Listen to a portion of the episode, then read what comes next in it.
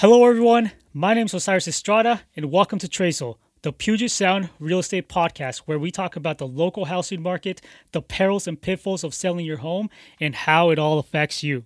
All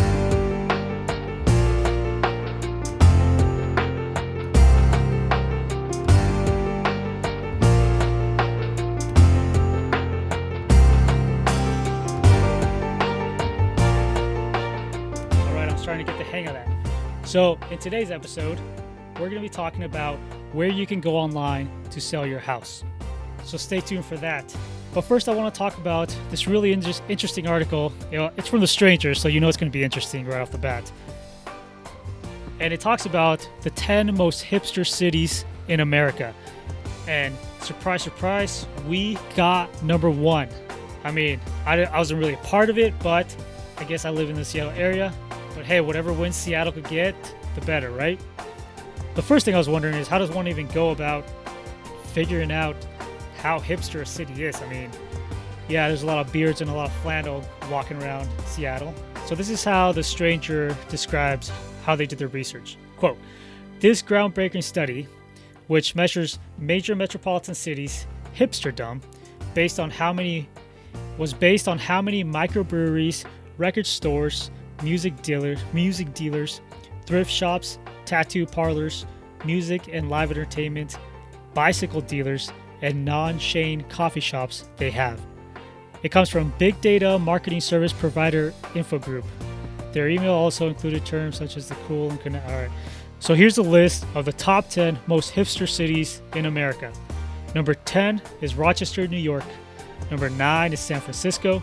Number 8 is Pittsburgh, which was surprising. I always thought Pittsburgh as like a steel mill, like rugged kind of people, but I guess some hipsters are rugged.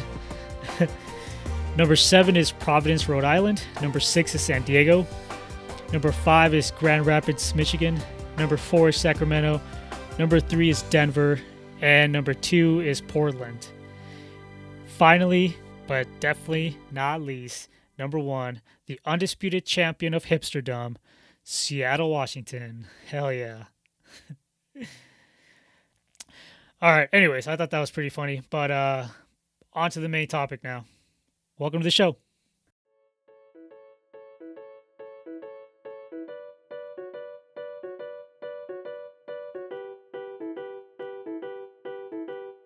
A few days ago, I had to buy a back scratcher, but I had a problem. Where do I go to find a back scratcher?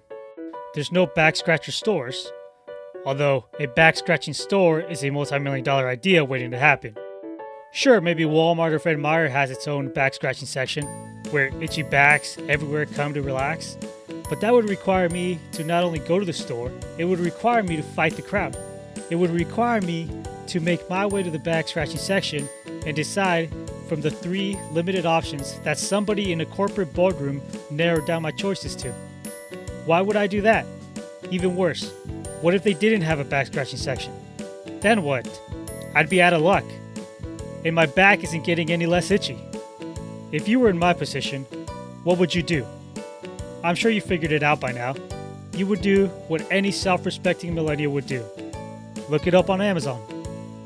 There, you get a chance to fully inspect every single aspect of your next back scratcher and how it compares to all other back scratchers. The crazy thing is that it can be equally as fun looking around and finding the best option as it is to finally buying it. That's because we love to find not just the great deal, but the perfect deal. We're not suckers. We're not going to buy the first back scratcher that illuminates in front of our screen, so we go to where all the back scratchers are. We review and we compare and review some more. And what happens when we find the perfect one? We're proud. We did it. We outsmarted the system. Those other suckers can overpay for the wrong back scratcher, but not us. We got a great deal for a beautiful, magnificent back scratcher. Buying a house is no different. Sure, it's a much bigger purchase, but the thought process is the same. Chances are that before even contacting a real estate agent, homebuyers today have already scoured the internet and have a good idea not only of what type of house they want, but also where they want to live and how much they are willing to spend, even if all those ideas end up being wrong. But the point is that the vast majority of homebuyers are in one place and one place only. They are looking online to find their next home. The question is, what websites are they using? Amazon hasn't gone into the real estate game yet. Sites like Zillow, Redfin, Realtor.com, and Trulia are popping up all over the place. How do you know where to show off your house? The truth is that you only need to upload your photos into three websites. Every other one mines the data from these three sites. So here's what they are. Number one, the MLS, also known as the Multiple Listing Service. We've all heard the saying that all roads lead to Rome. While in real estate, all public listings lead to the MLS. This is the site that is managed by the National Association of Realtors. It is also where sites like Trulia, Zillow, and Redfin get all of the information from. The problem with the MLS is that it's not a public website. That means that only your realtor can sell through the site. So you have two options. One, you hire a real estate agent and they do the work for you.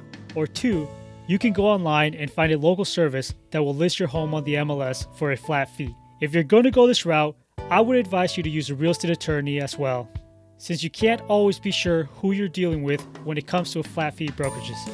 These fees usually range in the $500 to $1,000 range. The second option, and what I consider your best option if you're selling on your own, is Zillow.com. The best part about Zillow is that it's free to post your home. The worst part of Zillow is what Zillow calls its Zestimate.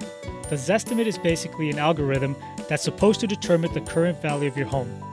The reason why it's a problem is because it has a tendency of being wrong. This last February, Zillow's own CEO Spencer Rascoff had to sell his house for 40% below what his own company's estimate said it was worth. So feel free to use Zillow. It's a great service, but make sure to not base your price on their estimate. It can end up costing you more money in the end than using a realtor. One thing I do love about Zillow is that they bought out Trulia. While it isn't great for them trying to monopolize the real estate industry, it's great for you if you're simply trying to sell your house. By posting on Zillow, the data is then fed into Trulia, and voila, you have your house listed on the top two home search sites in North America. So here's what you do when you visit the site. When you first get on, you're going to want to look up on the top left hand corner and look at the button that says Sell. On the following page, you're going to see a field where it asks you to find out the home worth of your house by typing in the address. Type in your address and press enter. It will then ask you whether you are the owner or not. Click on yes, obviously, since you're the owner, and that will then prompt you to sign into the site. Entering your info, and after that, it's all a matter of uploading your photos and inputting all your home's pertinent information. The next site where you want to list your house is forsalebyowner.com, all one word. This site is the most popular of the for sale by owner sites out there. It is also the most visited, and other sites grab data from them. You don't need to add your home to many more places. Now, forsalebyowner.com does come with the cost, however. When you first get on the site, click on the button that says View Listings Packages right there on the front page. On the next page, you'll see the options they have for you. They range from free for 7 days all the way up to $500. They do have an asterisk next to the 500 though, so be aware that it may be more. Take a look and see if any of these options are right for you. So there you have it. By uploading your house and pictures to only these three sites, you will reach 99% of the people out there looking to buy a home. Don't fall for the sales pitch some realtors make about listing your home in dozens of sites. Chances are those sites are only gathering data from the MLS. Now, let me end with three key takeaways. One, if you want to save the money and not use a real estate agent, make sure to hire a real estate attorney. It costs about $500 or so, and they look over every contract before you sign it so that you know everything is on the up and up. Number two, all roads lead to the MLS. And number three, if you don't use a realtor, you only need to upload to two places Zillow and forsalebyowner.com. Thank you.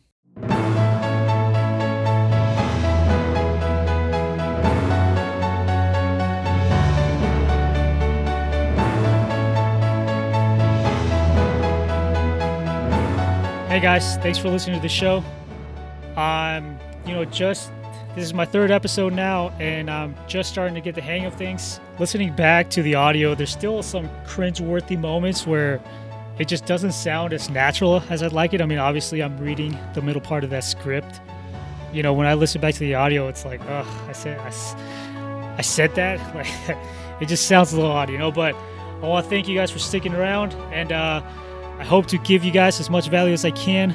And the audio production is always going to take a backseat to helping you, whether you're in the process of selling your home or you just want to know what's going on in the real estate or in the housing market around the Seattle area, and give you the most, give you the best information that I possibly can to make you make whatever decision that it is that you're trying to make. And if you're wondering, yes, I ended up getting a back scratcher. I found one for like three bucks on Amazon. It was awesome. It's awesome. Works great. Everything's fantastic. As always, thank you guys for listening to the show. Before you take off, I want to ask you for a huge favor. If you have a real estate related question you want to answer it, email me at osiris at trazul.com. That's O S I R I S at trazul.com. T R A Z U L.com. You'll have a chance to have your question answered right here on the show. I read and respond to every single email that comes through. I want you, the audience, to shape the narrative of the show. Whatever it is that you're struggling with, I want to help. Thank you so much in advance for that. It really helps out a lot. Once again, my name is Osiris Estrada, and this is Trazul, the Puget Sound Real Estate Podcast, where we talk about the local housing market, the perils and pitfalls of selling your home, and how it all affects you. I'm a real estate agent in the Puget Sound area working with Fathom Realty. If you're thinking about selling your house and want to hire me, feel free to call or text me at 425 280 1880 or email me at osiris at trazul.com. That's O S I R I S at trazul.com. Thank you once again from the bottom of my heart for being here. I really do appreciate it. Until next time, signing out.